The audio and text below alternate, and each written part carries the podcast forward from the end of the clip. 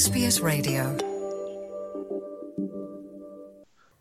RBA ਵੱਲੋਂ ਵਿਆਜ ਦਰਾਂ ਵਿੱਚ 0.50 ਆਧਾਰ ਅੰਕ ਦਾ ਵਾਧਾ ਕੀਤੇ ਜਾਣ ਤੋਂ ਬਾਅਦ ਮਹਿੰਗਾਈ ਦੀ ਮਾਰ ਚੱਲ ਰਹੇ ਘਰਾਂ ਦੇ ਮਾਲਕਾਂ ਦਾ ਸੰਘਰਸ਼ ਹੋਰ ਵੀ ਵੱਧ ਗਿਆ ਹੈ ਮੈਂ ਯਾਨੀ ਜਸਦੀਪ ਕੌਰ ਗਿੱਲ ਅੱਜ ਇਸ ਸ਼ੋਅ ਵਿੱਚ ਗੱਲ ਕਰਾਂਗੀ ਇੱਕ ਅਜਿਹੇ ਪਰਿਵਾਰ ਦੇ ਨਾਲ ਜੋ ਇਸ ਵਾਧੇ ਕਾਰਨ ਸੰਘਰਸ਼ ਕਰ ਰਿਹਾ ਹੈ ਅਤੇ ਨਾਲ ਹੀ ਅਸੀਂ ਮਾਹਿਰ ਬ੍ਰੋਕਰ ਤੋਂ ਵੀ ਜਾਣਾਂਗੇ ਕਿ ਇਸ ਵਾਧੇ ਦੇ ਨਵੇਂ ਘਰ ਮਾਲਕਾਂ ਲਈ ਜਾਂ ਨਵੀਂ ਪ੍ਰਾਪਰਟੀ ਖਰੀਦਣ ਦੀ ਸੋਚ ਰਹੇ ਲੋਕਾਂ ਲਈ ਕੀ ਮਾਇਨੇ ਨੇ? ਮੈਲਬਨ ਦੇ ਅੰਮ੍ਰਿਤ ਦੋ ਬੱਚਿਆਂ ਦੇ ਪਿਤਾ ਨੇ। ਉਹਨਾਂ 2017 ਵਿੱਚ ਆਪਣਾ ਘਰ ਖਰੀਦਿਆ ਸੀ। ਕੋਵਿਡ ਕਾਲ ਤੋਂ ਪਹਿਲਾਂ ਉਹਨਾਂ ਦੇ ਘਰ ਦਾ ਬਜਟ ਬਿਲਕੁਲ ਠੀਕ ਚੱਲ ਰਿਹਾ ਸੀ, ਪਰ ਉਸ ਤੋਂ ਬਾਅਦ ਮਹਿੰਗਾਈ ਅਤੇ ਮੌਰਗੇਜ ਵਧਣ ਕਾਰਨ ਉਹ ਪਰੇਸ਼ਾਨ ਨੇ ਕਿ ਜੇਕਰ ਆਉਣ ਵਾਲੇ ਸਮੇਂ ਵਿੱਚ ਵਿਆਜ ਦਰਾਂ ਵਿੱਚ ਇੰਜ ਹੀ ਵਾਧਾ ਹੁੰਦਾ ਰਿਹਾ, ਤਾਂ ਉਹ ਗੁਜ਼ਾਰਾ ਕਿਵੇਂ ਕਰਨਗੇ? ਆਓ ਸੁਣਦੇ ਹਾਂ ਕਿ ਅੰਮ੍ਰਿਤ ਕਿਹੜੇ ਸੰਘਰਸ਼ਾਂ ਦਾ ਸਾਹਮਣਾ ਕਰ ਰਹੇ ਨੇ ਅਤੇ ਭਵਿੱਖ ਵਿੱਚ ਉਹਨਾਂ ਦੀ ਇਸ ਨੂੰ ਲੈ ਕੇ ਕੀ ਯੋਜਨਾ ਹੈ। ਤਾਂ ਅੰਮ੍ਰਿਤ ਜੀ ਬਹੁਤ ਬਹੁਤ ਸਵਾਗਤ ਹੈ ਤੁਹਾਡਾ ਤੇ ਸਾਨੂੰ ਦੱਸੋ ਆਪਣੇ ਤਜਰਬੇ ਦੇ ਬਾਰੇ ਕਿ ਆਰਬੀਆਈ ਨੇ ਜੋ ਵਿਆਜ ਦਰਾਂ ਵਧਾਤੀਆਂ ਨੇ ਉਹਦੇ ਨਾਲ ਤੁਹਾਡੇ ਜੀਵਨ ਤੇ ਕੀ ਪ੍ਰਭਾਵ ਪਿਆ ਹੈ? ਹਾਂਜੀ ਸਭ ਤੋਂ ਪਹਿਲਾਂ ਸਤਿ ਸ੍ਰੀ ਅਕਾਲ ਜੀ। ਇਹ ਐਕਚੁਅਲੀ ਜਿਹੜਾ ਜੀ ਆਰਬੀ ਨੇ ਵਧਾਇਆ ਰੇਟ ਤਾਂ ਇਹਦੇ ਨਾਲ ਬਹੁਤ ਸਾਰੇ ਜਿਹੜੀਆਂ ਮਿਡਲ ਕਲਾਸ ਫੈਮਲੀਆਂ ਨੇ ਉਹਨਾਂ ਨੂੰ ਇੰਪੈਕਟ ਪੈਣਾ। ਤੇ ਜਿੱਦਾਂ ਕਿ ਆਪਾਂ ਸਾਰੇ ਇਸ ਗੱਲ ਤੋਂ ਜਾਣੂ ਆ ਕਿ ਪਿਛਲੇ 2-3 ਸਾਲ ਤੋਂ ਆਪਾਂ ਜਿਹੜਾ ਕੋਵਿਡ ਦਾ ਮਹਾਮਾਰੀ ਚੱਲ ਰਹੀ ਸੀ, ਉਹਦੇ ਚੋਂ ਆਪਾਂ ਬਾਹਰ ਨਿਕਲ ਰਹੇ ਆ ਤੇ ਹਰ ਇੱਕ ਬੰਦੇ ਦੇ ਉੱਤੇ ਫਾਈਨੈਂਸ਼ੀਅਲੀ ਇਸ ਚੀਜ਼ ਦਾ ਇੰਪੈਕਟ ਪਿਆ ਤੇ ਮੈਂ ਜਿੱਦਾਂ ਹੀ ਨਿਊਜ਼ ਆਈ ਤਾਂ ਮੈਂ ਆਪਣੇ ਬ੍ਰੋਕਰ ਨਾਲ ਗੱਲ ਕੀਤੀ ਸੀ। ਤੇ ਉਹਨੇ ਮੈਨੂੰ ਕੈਲਕੂਲੇਸ਼ਨ ਕਰਕੇ ਦੱਸਿਆ ਕਿ ਤੁਹਾਡਾ ਜਿਹੜਾ ਐਗਜ਼ਿਸਟਿੰਗ ਹੋਮ ਲੋਨ ਹੈ, ਘਰ ਦਾ ਜਿੱਥੇ ਅਸੀਂ ਰਹਿ ਰਹੇ ਹਾਂ, ਉਸ ਦੀ ਜਿਹੜੀ ਇੰਸਟਾਲਮੈਂਟ ਆ, ਉਹ ਅਪਰੋਕਸੀਮੇਟਲੀ 150 ਡਾਲਰਸ ਪਰ ਮੰਥ ਵਧ ਰਹੀ ਹੈ। Given the circumstances with covid and everything else, ਜਿਹੜਾ ਪਿਛਲੇ ਸਮੇਂ ਤੋਂ ਚੱਲਦਾ ਆ ਰਿਹਾ, ਤਾਂ ਸਾਡੀ ਜਿਹੜੀ ਇਨਕਮ ਸੀ ਉਹ ਆਲਰੇਡੀ ਰਿਡਿਊਸ ਹੋ ਗਈ ਸੀ। ਬਟ ਹੁਣ ਸਾਨੂੰ, ਮਤਲਬ ਹੋਰ ਵੀ ਇੱਕ ਜਿਹੜਾ ਐਕਸਟਰਾ ਬੋਝ ਜਿਹਦੀ ਜ਼ਰੂਰਤ ਨਹੀਂ ਸੀ। ਉਹ ਸਾਨੂੰ ਹੁਣ ਕੰਸੀਡਰ ਕਰਨਾ ਪਵੇਗਾ ਵੀ ਜੇ ਕੁਝ ਵੀ ਅਸੀਂ ਕਰਨਾ, ਤਾਂ ਸਾਨੂੰ ਉਹ ਚੀਜ਼ ਨੂੰ ਫੈਕਟਰ ਇਨ ਕਰਨਾ ਪਏਗਾ ਕਿ ਹਾਂ, ਸਾਡਾ ਜਿਹੜਾ ਇੱਕ ਐਕਸਟਰਾ 150 ਡਾਲਰ ਦਾ ਐਕਸਪੈਂਸ ਹੈਗਾ, ਉਹ ਵੀ ਸਾਨੂੰ ਕਾਊਂਟ ਕਰਨਾ ਪਏਗਾ ਕਿ ਕਿੱਦਾਂ ਅਸੀਂ ਨੇ ਸਾਰੀਆਂ ਚੀਜ਼ਾਂ ਤੇ, ਕਿਉਂਕਿ ਮੇਰੇ ਵਾਈਫ ਸਾਡਾ ਛੋਟਾ ਸੈਕਟਰ ਸਾਨੂੰ ਬਹੁਤ ਛੋਟਾ ਹੈ ਜੀ ਤੇ ਮੇਰੀ ਵਾਈਫ ਮੈਟਰਨਿਟੀ ਲੀਵ ਤੇ ਆ ਤੇ ਜਿਹੜੀ ਸਾਡੀ ਫੈਮਿਲੀ ਆ, ਉਹ ਸਿੰਗਲ ਇਨਕਮ ਤੇ ਚੱਲ ਰਹੀ ਆ। ਤਾਂ ਆਲਰੇਡੀ ਜਿੱਦਾਂ ਆਪਾਂ ਪੰਜਾਬੀ ਚ ਕਹਿੰਦੇ ਆ ਕਿ ਸਾਡਾ ਹੱਥ ਟਾਈਟ ਸੀ ਤੇ ਇਹਨਾਂ ਨੇ ਸਾਨੂੰ ਹੋਰ ਇੱਕ ਸੱਟ ਮਾਰੇ ਤਾਂ ਚਲੋ ਦੇਖੋ ਕਰਦੇ ਕਿਸੇ ਤਰੀਕੇ ਨਾਲ ਮੈਨੇਜ ਜੀ। ਤਾਂ ਇਸ ਮਹਿੰਗਾਈ ਦੇ ਨਾਲ ਨਜਿੱਠਣ ਦੇ ਲਈ ਤੁਸੀਂ ਕੀ ਕਰ ਰਹੇ ਹੋ? ਤੁਸੀਂ ਇਹ ਦੇਖੋ ਜੀ ਇਹ ਜਿਹੜੀਆਂ ਚੀਜ਼ਾਂ ਨੇ ਨਾ ਇਹ ਆਪਾਂ ਜਿੱਦਾਂ ਹੁਣ ਤੁਹਾਨੂੰ ਮਹਿੰਗਾਈ ਆ ਉਹ ਹਰ ਜਗ੍ਹਾ ਤੋਂ ਤੁਹਾਨੂੰ ਮਹਿਸੂਸ ਹੁੰਦੀ ਆ। ਤੁਸੀਂ ਕੋਲਸ ਜਾਂ ਵੂਲਬਾਰ ਜਿੱਥੇ ਤੁਸੀਂ ਆਪਣੇ ਖਾਣ ਪੀਣ ਦਾ ਸਮਾਨ ਲੈਣ ਜਾਂਦੇ ਹੋ, ਤੁਹਾਨੂੰ ਉੱਥੇ ਹਰ ਚੀਜ਼ ਦੇ ਵਿੱਚ ਇੱਕ ਪਰਸੈਂਟੇਜ ਜਿਹੜਾ ਵਾਧਾ ਹੋਇਆ ਪ੍ਰਾਈਸ ਦੇ ਵਿੱਚ ਤੁਹਾਨੂੰ ਦੇਖਣ ਤੋਂ ਮਿਲਦਾ। ਤੇ ਉਸ ਤੋਂ ਬਿਨਾ ਜਿੱਦਾਂ ਹੁਣ ਮੇਰੀ ਡਾਟ ਉਹ 3 ਐਂਡ ਹਾਫ ਇਅਰ ਦੀ ਹੈ, ਉਹ ਚਾਈਲਡ ਕੇਅਰ ਜਾਂਦੇ ਤੇ ਉਹਦਾ ਚਾਈਲਡ ਕੇਅਰ ਦੀ ਜਿਹੜੀ ਫੀਸ ਹੈ, ਉਹ ਵੀ ਵੱਧ ਗਈ ਹੈ ਸਾਡੇ ਅਸੀਂ ਉਹ ਵੀ ਨੋਟ ਕੀਤਾ ਕਿ ਸਾਡਾ ਜਦੋਂ ਅਸੀਂ ਸਟਾਰਟ ਕੀਤਾ ਸੀ, ਤਾਂ ਇਹਨਾਂ ਨਾਲ ਈਅਰ ਇਸ ਲਾਈਕ ਜਿਵੇਂ 10 ਡਾਲਰ ਜ਼ਿਆਦਾ ਹੋ ਗਿਆ, ਹਨਾ? ਤਾਂ ਹਰ ਚੀਜ਼ ਵੱਧ ਰਹੀ ਆ। ਪਰ ਜਿਹੜੀ ਜਿੱਦਾਂ ਮੇਰੀ ਇਨਕਮ ਆ, ਉਹਦੇ ਵਿੱਚ ਕੋਈ ਵੀ ਵਾਧਾ ਨਹੀਂ ਹੋਇਆ। ਉਹਦੇ ਵਿੱਚ 1 ਡਾਲਰ ਦਾ ਵੀ ਵਾਧਾ ਨਹੀਂ ਹੋਇਆ ਪਰ ਆਵਰ ਦੇ ਹਿਸਾਬ ਨਾਲ। ਤਾਂ ਇਨਕਮ ਜਿਹੜੀ ਹੈਗੀ ਆ, ਉਹ ਪ੍ਰੀ ਕੋਵਿਡ ਹਨਾ ਜੀ? ਤੇ ਜਿਹੜੇ ਖਰਚੇ ਨੇ, ਉਹ ਅਪਰੋਕਸੀਮੇਟਲੀ 10 ਤੋਂ 15% ਮੇਬੀ ਹੋ ਸਕਦਾ ਕਿ ਇਹ 15% ਤੋਂ ਵੀ ਜ਼ਿਆਦਾ ਹੋਣ, ਇੰਨੇ ਜ਼ਿਆਦਾ ਇਨਕਰੀਜ਼ ਹੋ ਗਏ ਨੇ। ਤੇ ਇਸ ਚੀਜ਼ ਦੇ ਵਿੱਚ ਹੁਣ ਇਹੀ ਹੈ ਜੀ ਕਿ ਅਸੀਂ ਜਿਹੜਾ ਆਪਣਾ ਲੈਜਰ ਟਾਈਮ ਸੀਗਾ ਜਾਂ ਕੋਈ ਐਕਟੀਵਿਟੀ ਸੀਗੀਆਂ, ਉਹਨਾਂ ਨੂੰ ਥੋੜਾ ਜਿਹਾ ਅਸੀਂ ਕੰਟਰੋਲ 'ਚ ਕਰ ਰਹੇ ਹਾਂ। ਜੇ ਕਿਤੇ ਜਾਣਾ ਹੌਲੀਡੇ ਦੇ ਉੱਤੇ ਜਾਣਾ ਤਾਂ ਉਹ ਅਸੀਂ ਨਹੀਂ ਕਰ ਪਾ ਰਹੇ। ਅਨਫੋਰਚੂਨੇਟਲੀ ਇਹ ਚੀਜ਼ਾਂ ਆ ਰਹੀਆਂ ਤਾਂ ਮੈਂ ਹੁਣ ਮੇਰੀ ਡਾਟਰ ਪਹਿਲਾਂ 3 ਡੇਜ਼ ਚਾਈਲਡ ਕੇਅਰ ਜਾਂਦੀ ਸੀ ਤੇ ਇੱਕ ਦਿਨ ਲਈ ਉਹ ਜਾਂਦੀ ਸੀ ਕਿੰਡਰ ਤੇ ਅਸੀਂ ਨੇ ਹੁਣ ਉਹਦਾ ਇੱਕ ਦਿਨ ਚਾਈਲਡ ਕੇਅਰ ਦੇ ਵਿੱਚ ਵੀ ਘੱਟ ਕੀਤਾ ਮੈਨੂੰ ਲੱਗਦਾ ਕਿ ਮੈਂ ਇਕੱਲਾ ਨਹੀਂ ਆ ਬਹੁਤ ਸਾਰੀਆਂ ਫੈਮਲੀਆਂ ਨੇ ਜਿਹੜੀਆਂ ਸੇਮ ਬੋਟ ਦੇ ਵਿੱਚ ਨੇ। ਤਾਂ ਹੁਣ ਕੀ ਕਿ ਸਾਡੇ ਕੋਲੇ ਇੱਕ ਛੋਟਾ ਬੇਬੀ ਹੈ ਘਰ ਤੇ ਮੇਰੀ daughter she is a toddler ਤੇ ਉਹ ਵੀ ਹੁਣ ਘਰ ਹੋਏਗੀ ਇੱਕ ਦਿਨ ਐਕਸਟਰਾ ਤਾਂ ਉਹ ਕੀ ਆ ਸਾਰੀ ਚੀਜ਼ਾਂ ਸਟ੍ਰੈਸ ਕ੍ਰੀਏਟ ਕਰਦੀਆਂ ਨੇ। ਤਾਂ ਤੁਸੀਂ ਇੱਕੋ এনवायरमेंट ਦੇ ਵਿੱਚ ਰਹਿੰਦੇ ਹੋ, ਤਾਂ ਫਿਰ ਤੁਸੀਂ ਉਹਨਾਂ ਚੀਜ਼ਾਂ ਨੂੰ ਰੀਸੈਟ ਕਰਨ ਦੇ ਲਈ ਤੁਹਾਨੂੰ ਇੱਕ ਆਊਟਲੈਟ ਚਾਹੀਦਾ ਤੇ ਆਊਟਲੈਟ ਕਰਨ ਦੇ ਲਈ ਤੁਸੀਂ ਬਾਹਰ ਜਾਂਦੇ ਹੋ, ਤਾਂ ਹਰ ਜਗ੍ਹਾ ਦੇ ਉੱਤੇ ਮਹਿੰਗਾਈ ਆ, ਤੁਸੀਂ ਅਫੋਰਡ ਨਹੀਂ ਕਰ ਪਾਉਂਦੇ ਹੈਗੇ, ਤਾਂ ਮੈਨੂੰ ਇਹ ਲੱਗਦਾ ਵੀ ਇਹ ਚੀਜ਼ਾਂ ਤੁਹਾਡੇ ਕਿਤੇ ਨਾ ਕਿਤੇ ਪਰਸਨਲ ਲਾਈਫ ਦੇ ਉੱਤੇ ਵੀ ਇੰਪੈਕਟ ਕਰਦੀਆਂ। ਤਾਂ ਮੈਂ ਹੁਣ ਇਹ ਵੀ ਟਰਾਈ ਕਰ ਰਿਹਾ ਕਿ ਮੈਂ ਆਲਰੇਡੀ 5 ਦਿਨ ਵੀਕ ਦੇ ਵਿੱਚ ਕੰਮ ਕਰਦਾ ਕਿ ਮੈਨੂੰ ਸ਼ਾਇਦ ਕੋਈ ਨਾ ਕੋਈ ਇਨਕਮ ਦਾ ਸੈਕੰਡ ਸੋਰਸ ਵੀ ਲੱਭਣਾ ਪਏਗਾ। You know day to day ਜਿਹੜੀਆਂ ਚੀਜ਼ਾਂ ਹੁੰਦੀਆਂ ਨੇ, ਉਹਨੂੰ, ਉਹਨਾਂ ਨੂੰ ਮੈਨੇਜ ਕਰਨ ਦੇ ਲਈ, ਤਾਂ ਉਹ ਵੀ ਮੈਂ ਵਰਕਆਊਟ ਕਰਨ ਦੀ ਕੋਸ਼ਿਸ਼ ਕਰ ਰਿਹਾ ਵੀ ਇਹਨੂੰ ਕਿੱਦਾਂ ਕੀਤਾ ਜਾਵੇ, ਕਿਉਂਕਿ ਹਾਜੀ ਸਾਡੇ ਬੱਚੇ ਸਕੂਲ ਨਹੀਂ ਜਾਂਦੇ। ਕੱਲ ਨੂੰ ਐਕਸਪੈਂਸਸ ਹੋਰ ਵਧਣੇ ਆ ਬਟ ਜਿਹੜਾ ਡਿਫਰੈਂਸ ਆ ਕਿ ਇਨਫਲੇਸ਼ਨ ਦਾ ਤੇ ਪੇ ਇਨਕਰੀਜ਼ ਦਾ ਬਹੁਤ ਜ਼ਿਆਦਾ ਤੇ ਮੈਨੂੰ ਲੱਗਦਾ ਵੀ ਗਵਰਨਮੈਂਟ ਕੁਝ ਨਾ ਕੁਝ ਇਹਦੇ ਬਾਰੇ ਕਰਨਾ ਚਾਹੀਦਾ ਕੀ ਇਸ ਮਹਿੰਗਾਈ ਤੇ ਵੱਧਦੇ ਵਿਆਜ ਦਰ ਨੇ ਤੁਹਾਡੀਆਂ ਕੋਈ ਭਵਿੱਖ ਦੀਆਂ ਯੋਜਨਾਵਾਂ ਨੇ ਉਹਨਾਂ ਤੇ ਵੀ ਕੋਈ ਪ੍ਰਭਾਵ ਪਾਇਆ ਹੈ?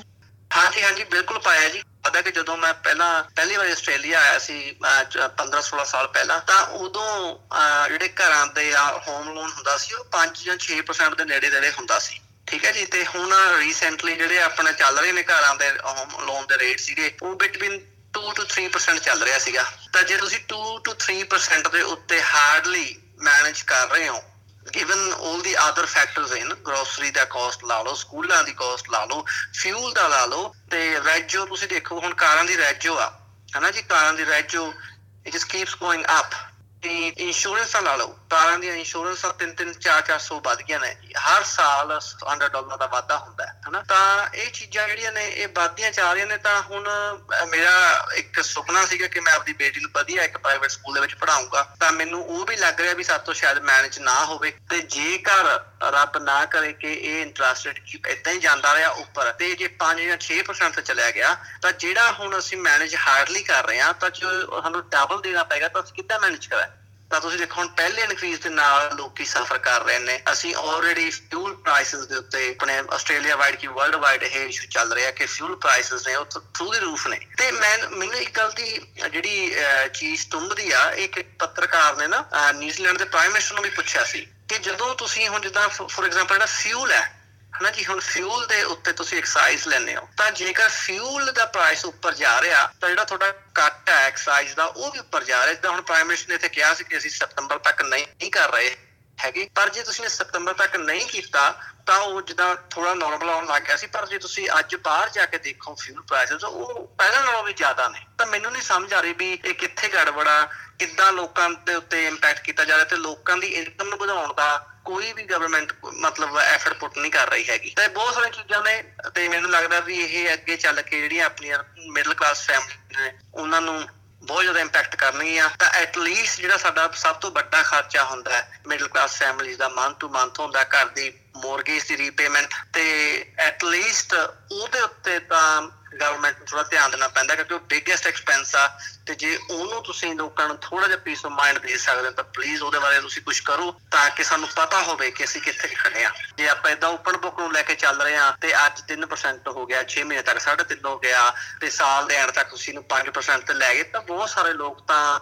ਬੈਂਕਰਪਟ ਹੋ ਜਾਣਗੇ। ਆਈ ਡੋਨਟ ਥਿੰਕ ਕਿ ਉਹ ਜਿਹੜੇ ਹਾਰਡ ਵਰਕਿੰਗ ਮਿਡਲ ਕਲਾਸ ਆ ਉਹਨਾਂ ਦੇ ਨਾਲ ਸ਼ੇਅਰ ਹੋਏਗਾ। ਤਾਂ ਇਹਦੇ ਬਾਰੇ ਗਵਰਨਮੈਂਟ ਨੂੰ ਤੇ ਜੋ ਵੀ ਅਥਾਰਟੀਜ਼ ਅਸਟੇਟ ਦੇ ਵਿੱਚ ਹੈਗੇ ਇਹਨਾਂ ਨੂੰ ਸੋਚਣ ਦੀ ਲੋੜ ਹੈ। ਹੱਲ ਕੀ ਦੇਖਦੇ ਹੋ ਇਹਦਾ? ਕਿ ਤੁਸੀਂ ਕਿਹਾ ਸਰਕਾਰ ਨੂੰ ਕੋਈ ਕਦਮ ਚੁੱਕਣੇ ਚਾਹੀਦੇ ਨੇ? ਤੁਹਾਨੂੰ ਕੀ ਲੱਗਦਾ ਇਹੋ ਜਿਹਾ ਕਿਹੜਾ ਕਦਮ ਹੋਏਗਾ ਸਰਕਾਰ ਦਾ ਕਿ ਜਿਹਦੇ ਨਾਲ ਤੁਹਾਡੀਆਂ ਮੁਸ਼ਕਲਾਂ ਹੱਲ ਹੋ ਸਕਦੀਆਂ ਨੇ? ਦੇਖੋ ਜੀ ਇੱਕ ਤਾਂ ਜਿਹੜੀ ਪੇ ਦਾ ਚੱਕਰ ਹੈ ਜਦੋਂ ਮੈਂ ਤੁਹਾਨੂੰ ਐਕਸਪਲੇਨ ਕੀਤਾ ਕਿ ਜਿਹੜੀ ਮੇਰੀ ਆਪਣੀ ਪਰਸਨਲ ਸਿਨੈਰੀਓ ਆ ਕਿ ਮੇਰੀ 2 ਸਾਲ ਤੋਂ ਉੱਪਰ ਹੋ ਗਿਆ ਮੇਰੀ ਪੇ ਦੇ ਵਿੱਚ ਕੋਈ ਵਾਧਾ ਨਹੀਂ ਹੋਇਆ।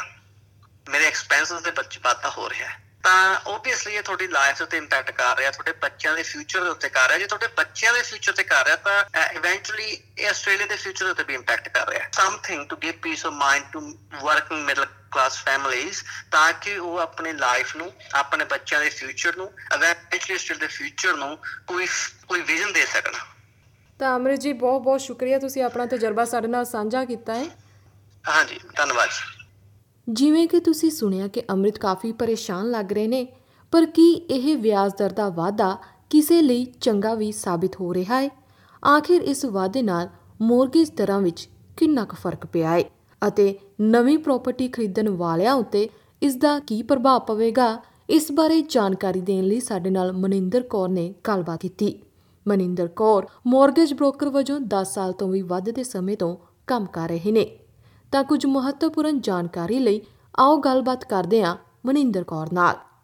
ਸਤਿ ਸ਼੍ਰੀ ਅਕਾਲ ਮਨਿੰਦਰ ਜੀ ਬਹੁਤ-ਬਹੁਤ ਸਵਾਗਤ ਹੈ। ਤੇ ਮੈਂ ਸ਼ੁਰੂਆਤ ਕਰਾਂਗੀ ਆਪਣੇ ਸਭ ਤੋਂ ਪਹਿਲੇ ਸਵਾਲ ਦੇ ਨਾਲ ਕਿ ਵਿਆਜ ਦਰਾਂ ਦੇ ਵਿੱਚ ਵਾਧੇ ਦੇ ਨਾਲ ਕੀ ਮੋਰਗੇਜ ਦੀਆਂ ਦਰਾਂ ਦੇ ਵਿੱਚ ਵੀ ਕੋਈ ਬਦਲਾਅ ਆਇਆ ਹੈ? ਹਾਂਜੀ ਥੈਂਕ ਯੂ ਜਸਦੀਪ ਜੀ। ਮੈਨੂੰ ਇਹ ਮੌਕਾ ਦੇਣ ਲਈ ਕਿ ਮੈਂ ਐਸਪੀਐਸ ਰੇਡੀਓ ਦੇ ਸਾਰੇ ਸਰੋਤਿਆਂ ਨਾਲ ਆਪਣਾ ਐਕਸਪੀਰੀਅੰਸ ਸ਼ੇਅਰ ਕਰ ਪਾਵਾਂ।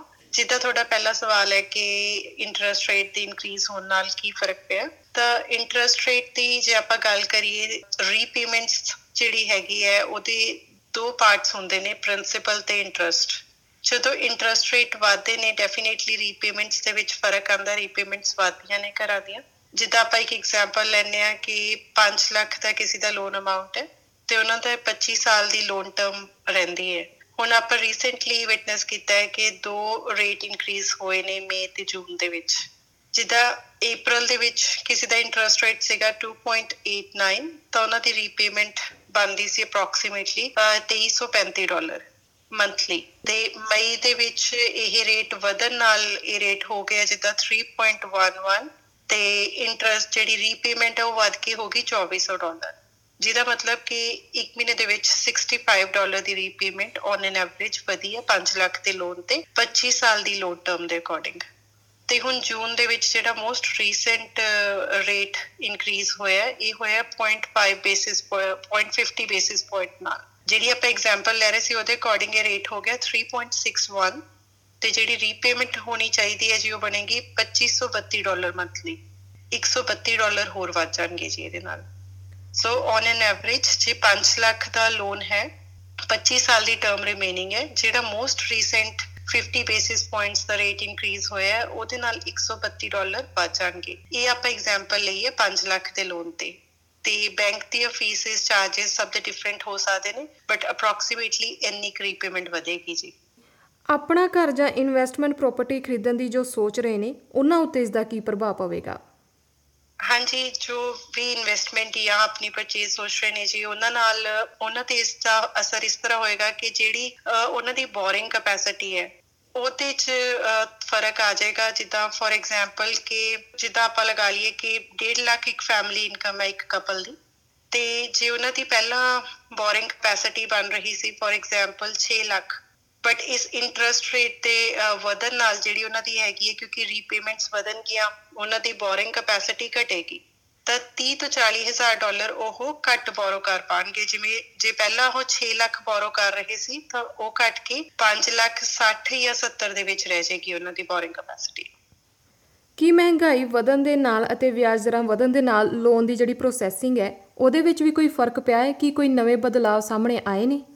ਲੋਨ ਦੀ ਪ੍ਰੋਸੈਸਿੰਗ ਦੇ ਵਿੱਚ ਐਸਾ ਕੋਈ ਫ਼ਰਕ ਨਹੀਂ ਆਇਆ ਜੀ? ਜਿੱਦਾਂ ਮੈਂ ਪਹਿਲਾਂ ਹੀ ਤੁਹਾਨੂੰ ਦੱਸਿਆ ਹੈਗਾ ਕਿ ਬੋਰਿੰਗ ਕੈਪੈਸਿਟੀ ਦੇ ਵਿੱਚ ਫ਼ਰਕ ਆ ਜਾਏਗਾ, ਪਰ ਜੇ ਕਿਸੇ ਦੀ ਕ੍ਰੈਡਿਟ ਫਾਈਲ ਬਿਲਕੁਲ ਠੀਕ ਹੈ, ਉਹਨਾਂ ਦੀਆਂ ਕਰੰਟ ਰੀਪੇਮੈਂਟਸ ਠੀਕ ਜਾ ਰਹੀਆਂ ਨੇ, ਉਹਨਾਂ ਕੋਲ ਇਨਫ ਸੇਵਿੰਗਸ ਨੇਗੀਆਂ ਤੇ ਉਹਨਾਂ ਨੇ ਆਪਣੇ ਸਾਰੇ ਡਿਪੋਜ਼ਿਟ ਵਗੈਰਾ ਉਹਨਾਂ ਕੋਲ ਠੀਕ ਹੈ ਜੀ, ਤਾਂ ਉਸ ਪ੍ਰੋਸੈਸਿੰਗ ਦੇ ਵਿੱਚ ਫਿਰ ਕੋਈ ਦਿੱਕਤ ਨਹੀਂ ਹੈ ਜੀ। ਬਸ ਥੋੜਾ ਜਿਹਾ ਜਿੱਦਾਂ ਲੋਨ ਦੀ ਜਿੱਦਾਂ ਮੈਂ ਕੈਪੈਸਿਟੀ ਦੀ ਗੱਲ ਕੀਤੀ ਹੈ, ਉਹ ਥੋੜੀ ਘਟ ਜਾਏਗੀ। ਇੱਕ ਤੋਂ ਬਾਅਦ ਇੱਕ ਮਹਿੰਗਾਈ ਦਾ ਝਟਕਾ ਲੱਗ ਰਿਹਾ ਹੈ, ਤਾਂ ਕੀ ਅਜਿਹੇ ਵਿੱਚ ਕੋਈ ਚੰਗੀ ਖਬਰ ਵੀ ਹੈਗੀ ਹੈ?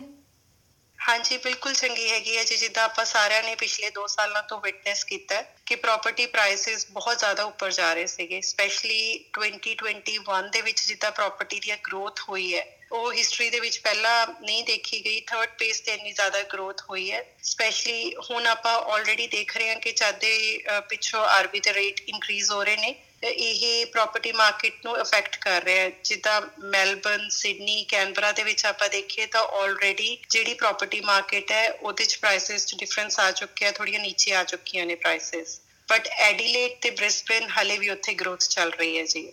ਤੇ ਜਿੱਦਾਂ ਜਿੱਦਾਂ ਰੇਟਸ ਉੱਪਰ ਜਾਣਗੇ ਜਾਂ ਅਗਲੇ ਰੇਟ ਪ੍ਰਾਈਸਸ ਰੇਟਸ ਇਨਕਰੀਜ਼ ਹੋਣਗੇ ਤਾਂ ਡੈਫੀਨਿਟਲੀ ਉਹਨਾਂ ਨਾਲ ਪ੍ਰਾਈਸਸ ਨੀਚੇ ਆਣਗੇ ਜੀ ਘਰਾਂ ਦੀਆਂ। ਆਖਿਰ ਦੇ ਵਿੱਚ ਸਰੋਤਿਆਂ ਦੇ ਲਈ ਕੋਈ ਅਹਿਮ ਜਾਣਕਾਰੀ ਜਾਂ ਨੁਕਤੇ ਤੁਸੀਂ ਦੇਣਾ ਚਾਹੁੰਦੇ ਹੋ, ਜਿਹੜਾ ਕਿ ਇਸ ਸਥਿਤੀ ਦੇ ਵਿੱਚ ਉਹਨਾਂ ਦੇ ਲਈ ਮਦਦਗਾਰ ਸਾਬਿਤ ਹੋਣ?